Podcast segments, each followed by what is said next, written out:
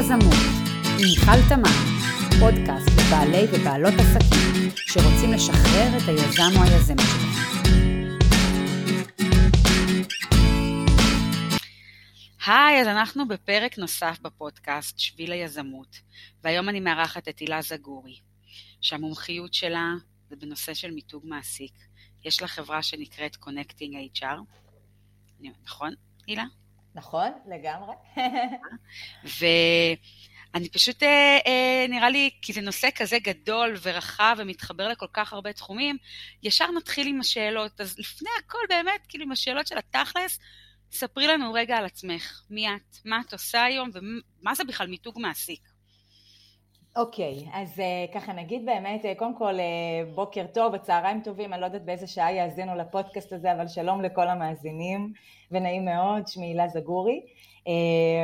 אם אני צריכה ככה קצת לספר על עצמי, וזה קצת מתחבר גם להמשך, ה, להמשך השיחה שלנו, אז אני אומר אישה אנלוגית עם אישיות מקצועית דיגיטלית.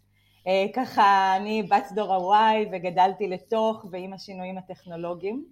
אמ, וככה באמת אה, הגעתי לעולמות של אה, מיתוג מעסיק, אני בעשור האחרון שקדם אה, בעצם להקמה של חברת קונקטינג HR, עבדתי בשני אתרי דרושים מובילים, וככה שם בעצם נחשפתי לכל העולמות של, של מיתוג מעסיק עוד לפני שהיה לזה שם, כי במסגרת העבודה היומיומית עם מנהלות משאבי אנוש ומנהלות גיוס וה... ההסתובבות הפיזית בתוך הארגונים, אה, פגשתי ארגונים מדהימים, שאתה, אני מסתובבת במסדרונות ואני רואה כמה מדהים לעבוד שם ואיזה פעילויות יפות קורות, ומהצד השני אני מסתכלת על התוצאות שלהם אה, בהיבט קורות חיים אה, למול אתרי דרושים ורואה שיש שם פער ולא מקבלים קורות חיים ואת אומרת לעצמך איך יכול להיות שארגון מדהים כזה שעושה כל כך הרבה למען העובדים שלו לא מקבל קורות חיים אה, וככה באמת אה, אני חושבת שכשהחלטתי לצאת לעצמאות, אז המקום היה לנסות ולמצוא את הדרך לתקשר החוצה עבור ארגונים את חוויית העבודה בתוך הארגון. אה, וככה באמת גדלתי לתוך, לתוך העולמות האלה של מיתוג מעסיק ובניתי את החברה, את חברת קונקטינג HR שזו המומחיות שלה. זה ככה מאוד מאוד בגדול מה שאני יכולה, מה שאני יכולה לספר, אולי אני אספר קצת בהמשך גם על ה... אה, קצת על הרקע האישי שלי שהביא אותי גם לעולמות אה, של diversity and inclusion. אה, אבל נחזור רגע ככה אולי במשפט להגדרה ברורה לתחום הזה שנקרא מיתוג מעסיק כדי לשחרר את הערפל שסביבו. אז בגדול הספרות מגדירה מיתוג מעסיק כ...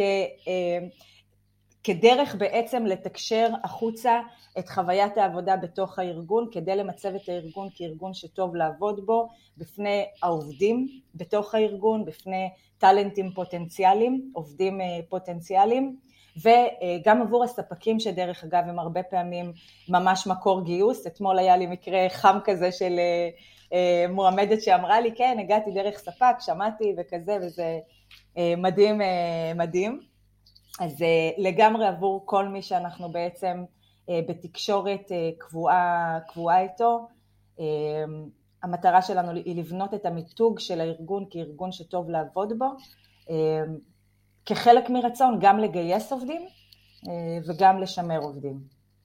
אז נתתי איזושהי הקדמה ככה קצת ארוכה, אבל...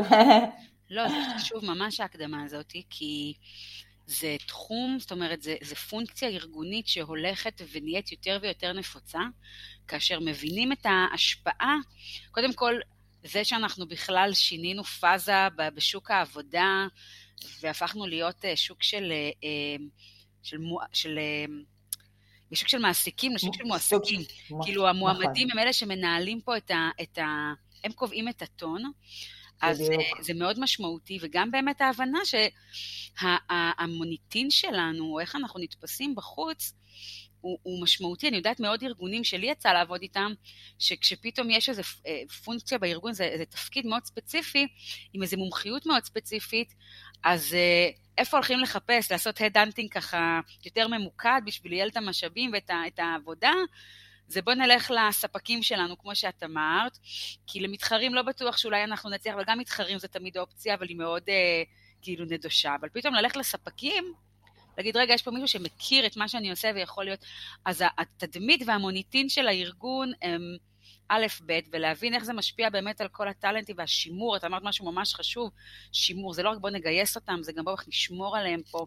לגמרי. אה, אז דיברנו בעצם על אה, אה, מה זה מיתוג מעסיק. שזה מדהים באמת להבין את המשמעות של זה, לא רק בגיוס של העובדים. זאת אומרת, העלית פה משהו מאוד מאוד חשוב, של גם שימור של העובדים. זאת אומרת, לא מספיק רק לגייס אותם, שלפעמים, הנה, נתפסתי טוב בעיני אותו טאלנט, או בעיני אותו ספק, והצלחתי להביא מישהי מיומנות מדויקת אליי, אבל איך אני גורמת להם להישאר? אז... אה, אה, לגמרי, זו אחת המטרות החשובות, צריך להגיד, בתהליכי מיתוג מעסיק. אה, בסוף אנחנו יודעים שעלות החלפת עובד היא עלות מאוד משמעותית בכל ארגון, כנ"ל הידע שיושב אצל אותו עובד ותיק, ואם אנחנו ככה באמת מחברים את זה לדור ה-Y, דור ה-Z, אז אנחנו יודעים שזה דור שככה מחליף עבודות בקצב יותר, אה, יותר משמעותי, בהייטק אנחנו מדברים על ממוצע של שנתיים במקרה הטוב, אז אין ספק שאנחנו אה, מגדירים את זה כאחת המטרות וגם פועלים. אני חושבת שזו גם אחת הסיבות אה, לכך שיש קשר בעצם בין מיתוג מעסיק ובין חוויית עובד. זאת אומרת, המקום הזה שבו אני מטפל גם בחוויית עובד הפנים ארגונית היא מאוד מאוד משמעותית גם כדי לבנות את המיתוג החוצה וגם כדי להשפיע בעצם על אה, שימור העובדים בתוך הארגון ושיפור חוויית העבודה וכן הלאה. אז זה מדהים. אז אמרת, הזכרת את המילה שקודם כל אה, אה, באמת יש כאן השפעה משמעותית לא רק על שורת הרווח הראשונה של החברה, כי כשעובד עוזב זה עולה לנו יותר כסף, כמו עם, כמו עם לקוחות. יותר יקר אה, לגייס לקוחות חדשים מאשר לשמר. לשמר, אותו דבר עם עובדים. אה, ודיברת, הזכרת פה את, ה, את החלפת עבודה בהייטק, שהממוצע הוא שכל שנתיים. עכשיו, אנחנו בפודקאסט שקהל היעד שלו, בגדול, הוא חברות, עסקים קטנים, בינוניים, צומחים, כאלה שרוצים לצמוח. וכששנייה אני חושבת על אה, תעשיית ההייטק שהולכת וככה מאוד גדלה בישראל, רוב הסטארט-אפים הם חברות קטנות ובינוניות שצומחות בקצב מאוד מאוד כן. מהיר. ומההיכרות ומה, שלך, הרבה חברות טכנולוגיות קטנות, אותם סטארט-אפים, מעמידות פונקציה כזאת בתוך הארגון מתוך הבנה משמעותית שזה עוגן צמיחה? אמ, אז אני אגיד שהתשובה כאן, אין, אין כאן תשובה אחת אה, נכונה, אבל כן אני יכולה לשקף באמת בחוויה שלי, אמ, אני פוגשת בהרבה מאוד סטארט-אפים שמבינים את החשיבות שבניהול מיתוג המעסיק שלהם אה, כחלק ממנוע הצמיחה של הביזנס מה שנקרא, אה, מצד שני באמת לא תמיד מקצים את התפקיד הזה כתפקיד שהוא stand alone מה שנקרא, עומד בפני עצמו בתוך הארגון והרבה פעמים הוא חלק מ... תפקיד של אה, מנהלת המשאבי אנוש או מנהלת האופרציה או מנהלת הגיוס, זה באמת אה, מאוד מאוד משתנה, אבל זה קודם כל כיף לדעת וטוב לדעת שבאמת יש אה, קודם כל נכונות לבוא ולטפל רגע באיך נראה מיתוג המעסיק שלנו, שזה מחבר אותי אולי גם ללהגיד עוד משהו, תראה אנחנו חיים בעולם דיגיטלי ובסוף בסוף מה שמשתקף ברשת בנקודת זמן מסוימת זה מיתוג המעסיק של אותו ארגון, סטארט-אפ, בין אם זה כתבות תוכן שעולות, או אם זה אה, עמוד הפייסבוק, איך שהוא נראה, או לינקדין, או, או אה, מה הדירוג שלך ב-The Worker או בגלאסדור, זה בסוף מיתוג המעסיק הנוכחי שלך. אז כארגון, כסטארט-אפ, אה, והמקום כאן הוא בעצם לבוא וקודם כל להסתכל על זה ולהבין רגע איך אני נראה כרגע כלפי חוץ, מתוך הבנה שגם מועמד פוטנציאלי בשלב כזה או אחר יחפש כנראה מידע לגבי הארגון ברשת אה, וזה מה שהוא ימצא. והמטרה שלי היא בעצם אה, לשלוט במרכאות במסרים שיוצאים החוצה לגבי הארגון ולתקשר החוצה את מה שנכון לי כארגון ומה שמשקף בעצם את חוויית העבודה בתוך אותו ארגון ואפשר לעשות את זה בכל מיני אה, תצורות ובכל מיני אסטרטגיות עבודה שהן חלק מתהליכי מיתוג מעסיק, צריך לקחת את המשהו שבאמת מתאים לאותו ארגון. אין ספק שכשאתה בא לעשות מיתוג מעסיק בסטארט-אפ או אתה בא לחברה של 1,200 עובדים, הדינמיקה היא אחרת, התקציבים הם אחרים, צורכי הגיוס הם אחרים, והכל בעצם נבנה בהתאם לאותו אה, ארגון מאוד מאוד מסוים וספציפי ולצרכים ולמטרות שהוא הגדיר בתהליך. אז, אז אני מבינה ממך שזה, קודם כל זה, זה, זה עוגן מאוד משמעותי לצמיחה. לגמרי. ההבנה הזאת היא מחלחלת, משתרשת, זה גם נוגע אה, ברמה האסטרטגית של הארגון, גם לתקשורת וגם למוניטין וגם, זאת אומרת זה ממש אה, אה, משהו מאוד, פונקציה מאוד רחבה. ואז אני באה ואני שואלת, לדעתך, זאת אומרת לדעתי כן, אבל אני אשמח לשמוע גם את דעתך, לא משנה אם אתה באוריינטציה אה, טכנולוגית כזו או אחרת, גם תעשייה מסורתית, או לואו-טק לצורך העניין, כן. צריכים להסתכל בעיניים האלו, כי זה עוגן של צמיחה, בטח אחרי כל התקופה האחרונה שאנחנו שיבשה את שוק העבודה.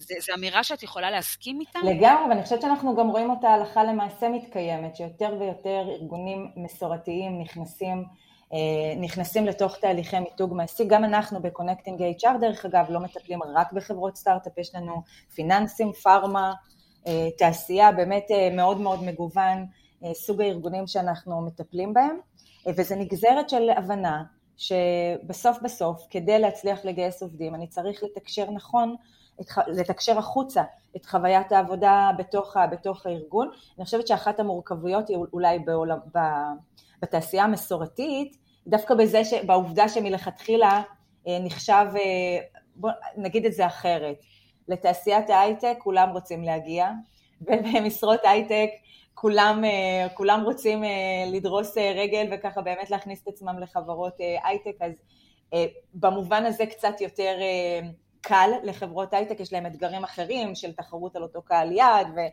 וחוסר אובייקטיבי בכוח אדם בתעשייה הזו, אבל בהקשר הזה אני חושבת שהם כן מנצחים במודעות הראשונית של מחפשי עבודה לגבי איזה סוגי ארגונים יעניין אותם אה, לעבוד בהם. אה, והמטרה היא בסוף גם בתעשיות מסורתיות זה לספר החוצה את מה שנכון לגבי העבודה בתוך אותו ארגון. אה, ואת יודעת משהו? אני יכולה להגיד שבאמת מהשטח, יש לא מעט ארגונים גם בתעשייה המסורתית שמקצים אה, ומתנהלים לא שונה מאוד מחברות הייטק, בסדר?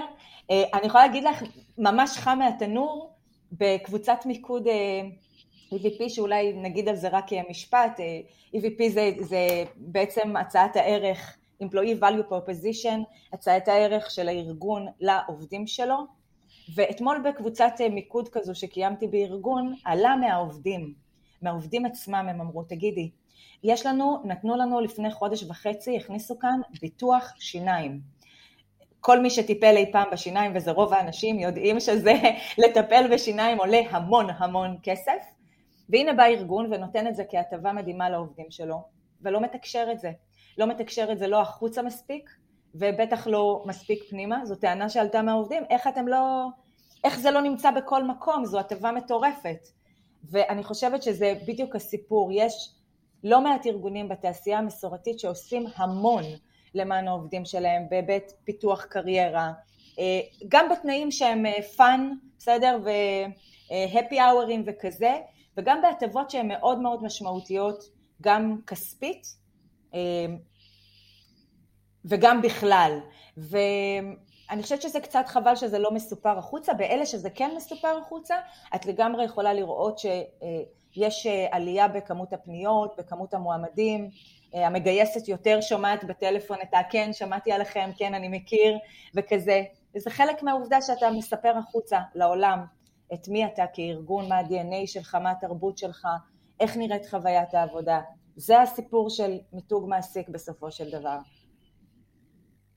אני שומעת פה המון, אה, אני ככה, תוך כדי אני מציינת לי ככה נקודות, וקודם כל אני מרגישה שזה באמת שאלה של mindset. לגמרי. זאת אומרת, אם אתה רוצה לגדול ולצמוח ולהשתמש בעוגנים, במרכאות של העולם החדש, אז אתה צריך אה, לנהל את, ה, את, ה, את המיתוג מעסיק שלך, ו... ו זאת אומרת, גם אם אנחנו חושבות, חושבים, בתור בעלי אה, חבנה, בכירים בחברות קטנות, בינוניות, צומחות, גדולות, שעדיין לא התייחסנו לזה, שמה זה הדבר הזה ואיך אני מוציא את זה לפועל, זאת אומרת, כל כך הרבה אתגרים, מה, אין לי כסף, אין לי אה, אה, תקן וכן הלאה. אז את באה ואת אומרת, רגע, קודם כל, אחד, שאלה של mindset. נכון. כאילו, קודם כל תשנו פאזה, אתם רוצים, אתם רוצים כאילו אה, אה, אה, להיות כמו, אז תתחילו לחשוב כמו. ותתחילו קודם כל להסתכל, למפות את הסביבה הקיימת, יש דברים שאתם כבר עושים. ממילא הקציתם להם כבר את התקציבים, את המשאבים, אולי זה באמת לתת כלים לבעל תפקיד או בעלת תפקיד רלוונטיים, לא צריך להעמיד תקן חדש. אני, אני מסכימה, ובאמת... ואני גם פוגשת את זה בלא מעט ארגונים, כמו שאמרנו מקודם, שבאמת מקצים את זה בשלב הראשון כחלק מתפקיד, וככה תוך כדי אה, גדלים עם זה, וגם צריך לומר רגע משהו, ש... את יודעת, זה כאילו נתפס שבתהליכי מיתוג מעסיק תכין את המיליונים כדי, כדי להתחיל לנהל את המיתוג מעסיק שלך, ואני אומרת שלא כל מיתוג מעסיק צריך להיגמר בהקצאה של מיליונים, אפשר לעבוד בתקציבים שהם סבירים, שהם גם רלוונטיים לצורכי הגיוס של הארגון. בסדר? לא כל ארגון מגייס בסקיילים אה, אה, מאוד מאוד משמעותיים ו, ו, ומן הסתם שבהתאם לזה אנחנו קובעים גם את הווליום של הפעילות שאנחנו עושים, מה גם שיש פעילויות כמו ברגע שאני מתחיל לטפל בחוויית עובד הפנים ארגונית, הרבה יותר קל לי אה, להצליח דרך זה לגייס, לגייס יותר עובדים, דרך שילוב של פעילויות חבר מביא חבר, כאלה שגם משלבות אה, דיגיטל הרבה פעמים אה, וכולי. יש המון המון דרכים לגשת לאסטרטגיות של מיתוג מעסיק. הדבר המשמעותי כאן הוא שזה צריך להיות מכוון לארגון ספציפי ואני חושבת שדיברנו על זה ככה אני ואת אה, במשפט לפני, כמו שכל אדם הוא שונה, כך גם אה, מיתוג המעשי, אה, סליחה, גם ה-DNA של כל ארגון והתרבות שלו היא שונה, והמטרה שלנו היא באמת לעשות, לשים, לעשות את הפעולות הנכונות שמתאימות לאותו, לאותו הארגון. ואני, ואני אוסיף, או שאולי אני אחזק, שלפי מה שאני ככה, אני ככה אולי חוזרת על מה שאת אומרת, זה גם לדעת אה, אה, אה, כל הזמן מה הערך נכון. שלנו. זה כבר לא רק איזה ערך אני נותן ללקוח שלי, זה גם איזה ערך אני נותן לעובדים שלי. יש פה דור אה, אה, חדש של עובדים. ומה הסיפור שלי? מה הערכים שלי? מה הפורפס שלי? מה המישן שלי? מה אני מספר החוצה? מה רואים? כאילו, המקום הזה של השיווק, שוב, זה לא רק החוצה כלפי לקוחות, כמו שאנחנו נמצאים באיזושהי חשיבה מסורתית, אלא אתה להבין שהעובדים הם מנוע צמיחה משמעותי, ואיך אני נתפס בעיניהם חשוב לא פחות מאיך הלקוח תופס. לגמרי. ואני חושבת שכאן גם אה, צריך רגע להגיד משהו בהקשר אה, אולי המילה מיתוג. בסיפור הזה של מיתוג מעסיק, הדיוק של מה אנחנו מתקשרים החוצה הוא מאוד מאוד משמעותי. בסוף העובד נקלט לעבוד בתוך אותו ארגון, ומה סיפרתי לו זה מה הוא יודע, לצורך העניין. כמובן, הוא בטח עבר תהליך גיוס וכל מה שצריך, אבל בסוף בסוף יצרתי אצלו איזושהי אה, תדמית לגבי הארגון, ועכשיו אני צריכה לעמוד בהבטחה הזו. שכן, אם, בוא נאמר שאם אני לא אעשה, לא, לא יעמוד, העקביות היא מאוד, מאוד מאוד משמעותית, אבל גם מעבר לעקביות, שהמקום של הסיפור האותנטי הוא מאוד משמעותי, כי אחרת העובד יעזוב. הוא יגיד, אוקיי, סיפרתם לי סיפור מסוים, זה לא מה שקורה בתוך הארגון, אני לא, לא, לא, לא על זה חתמתי, מה שנקרא, והוא יעזב אותנו, ואז גם הנזק הוא מאוד מאוד משמעותי לארגון, גם אה, אה, לגייס, ואת יודעת ככה, תוך כמה חודשים להיפרד מהעובד זה דבר שהוא מאוד מאוד אה, משמעותי ומעכב מאוד את הארגון ביכולת שלו לצמוח, גם בתקציבים שהוא שילם על הגיוס הזה וכן הלאה. אני, אני רוצה, אמ, אני רוצה לקפוץ לשאלה האחרונה כן. ש, שלי, שלה, כי אין לנו הרבה זמן לצערי, למרות ש... מה זה למרות? השאלה האחרונה אומרת למה זה למרות, אבל אני מתעסקת בכל מה שקשור באחריות חברתית של כן. ארגונים. וכל פעם, ככל שאנחנו מדברות ומעמיקות, אני מגלה המון המון נקודות השקה. כן. אם אנחנו צריכים לפעול בשקיפות ובאחריות, ולראות את מחזיקי העניין שלנו, ולייצר ערך, ולהיות יותר אה, אה, אדפטיביים לכל מה שקורה בסביבה המשתנה, ולהבין איך זה הזדמנות, ואיך זה... זאת אומרת, גם עובדים, זה אחד ממחזיקי העניין הכי משמעותיים שיש לארגון. ו... ובאמת, אני, אני רואה המון המון נקודות של חיבור, דיברנו באמת על, ה, על העקביות בה, בין ההצהרות לבין מה שקורה בפועל, לראות שיש הלימה, אז זה מקום של שקיפות. ו... ובאמת אחד הנושאים שקשורים זה הנושא הזה של דייברסיטי, של גיוון. גיוון, הכלה, הכללה, וגם פה אני מרגישה שלמיתוג מעסיק יש אה, אה, ערך מאוד משמעותי. זאת אומרת, אה, באותה נקודת ממשק של העסקה מגוונת. אה, אז... שתפי אותי רגע איפה זה פוגש כן, אותך. כן, אז קודם כל זה נגעת בככה נקודה מאוד מאוד משמעותית גם לי כאדם עוד לפני שאני אה, אשת מקצוע, ואני רוצה רגע לחלק את התשובה לשניים כאן. כי את מדברת כאן באמת על המקום של אחריות חברתית והעסקה מגוונת. אז לומר, אה, קודם כל צריך לומר שבעיניים של הדור הזה, הסיפור של ערכים, הסיפור של לקיחת אחריות אה, ותרומה לקהילה בדרך כזו או אחרת, הוא מאוד מאוד משמעותי.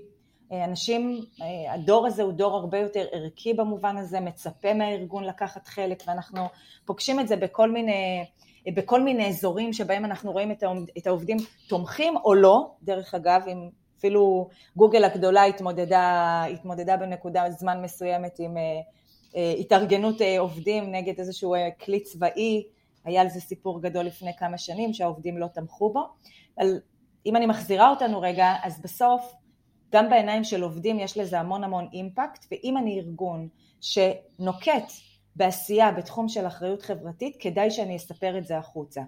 אז זה צד אחד. צד שני, אם אני מחזירה את זה באמת גם למקום של diversity and inclusion, אז תראי, קודם כל צריך שזה באמת יהיה בתפיסה הארגונית כדי שנוכל לספר את זה החוצה, אבל אנחנו יודעים גם כאן ממחקרים שככל שהארגון מגוון יותר ויודע להביא לשולחן יותר דעות, הוא רווחי יותר, זה לגמרי משפיע על שורת הרווח, אבל זה מחזיר אותי לנקודת ההתחלה, הסיפור של ה-state of mind הארגוני שאיתו אנחנו מגיעים. ואני רוצה לומר עוד משהו חשוב בהקשר הזה. אמ, אני יודעת שלא מעט אה, חברות הייטק גדולות כבר, את יודעת, מגייסות עובדים מכל העולם.